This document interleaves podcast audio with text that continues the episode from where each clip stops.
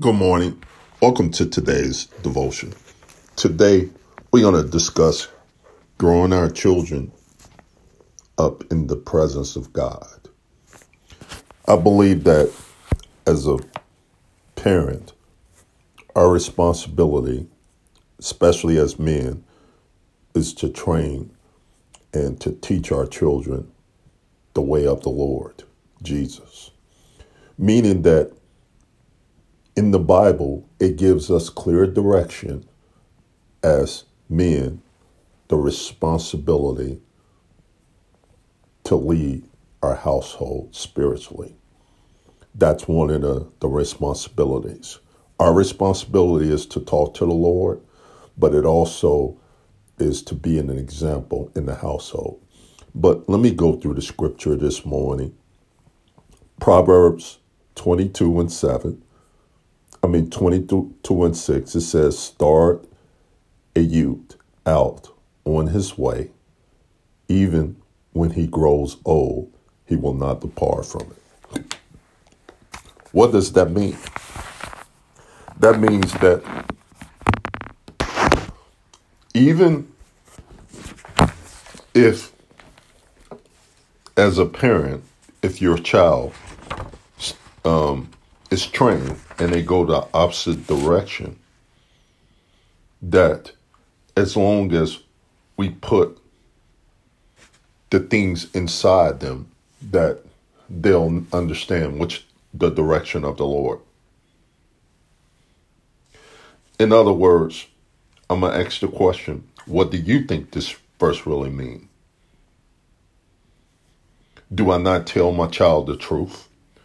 When their thinking or their wrong um, actions or their talk is wrong or their behavior is wrong. There are so many things that sometimes as society we teach our children to do. But when it comes to Christianity and religion, we sort of say that they're not old enough.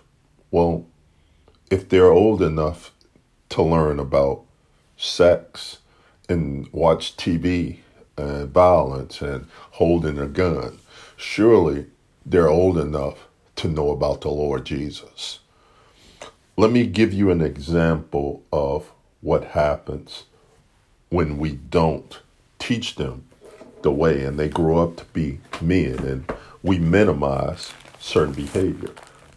Can you turn with me to 1 Samuel chapter 2.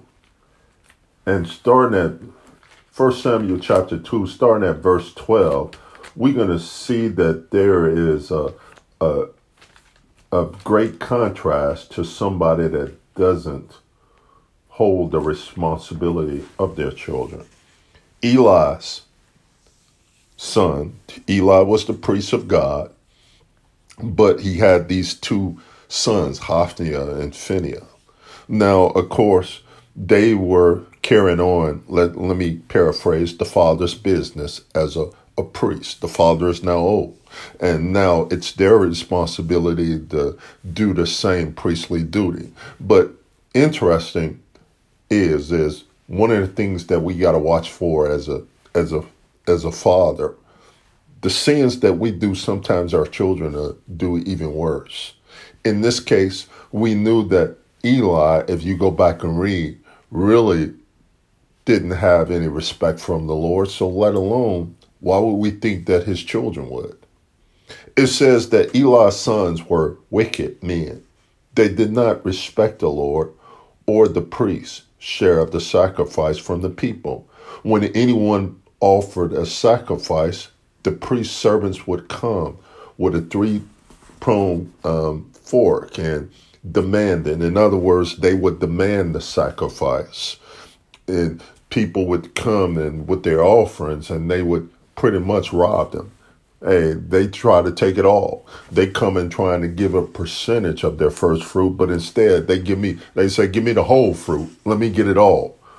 So I'm just paraphrasing and I'm just being real with you.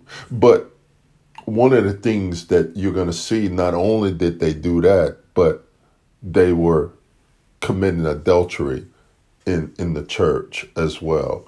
But it says that in verse 22, I'm going to skip down. It says, Now Eli was very old and he heard around, heard about everything his sons were doing to all the Israel women who served at the entrance um, at the tent meeting. And he said to them, Why are you doing this? These things I've heard, uh, your evil actions from all these people. Know, my sons, the news I hear about these people, they're spreading it's not good. And so then he called himself scolding them instead of removing them. One of the worst things that we can do as a parent is when we hear about something that our children are doing is to make light of it or to laugh at it we have to deal with the issue right away. The Lord has called us and He's held us responsible.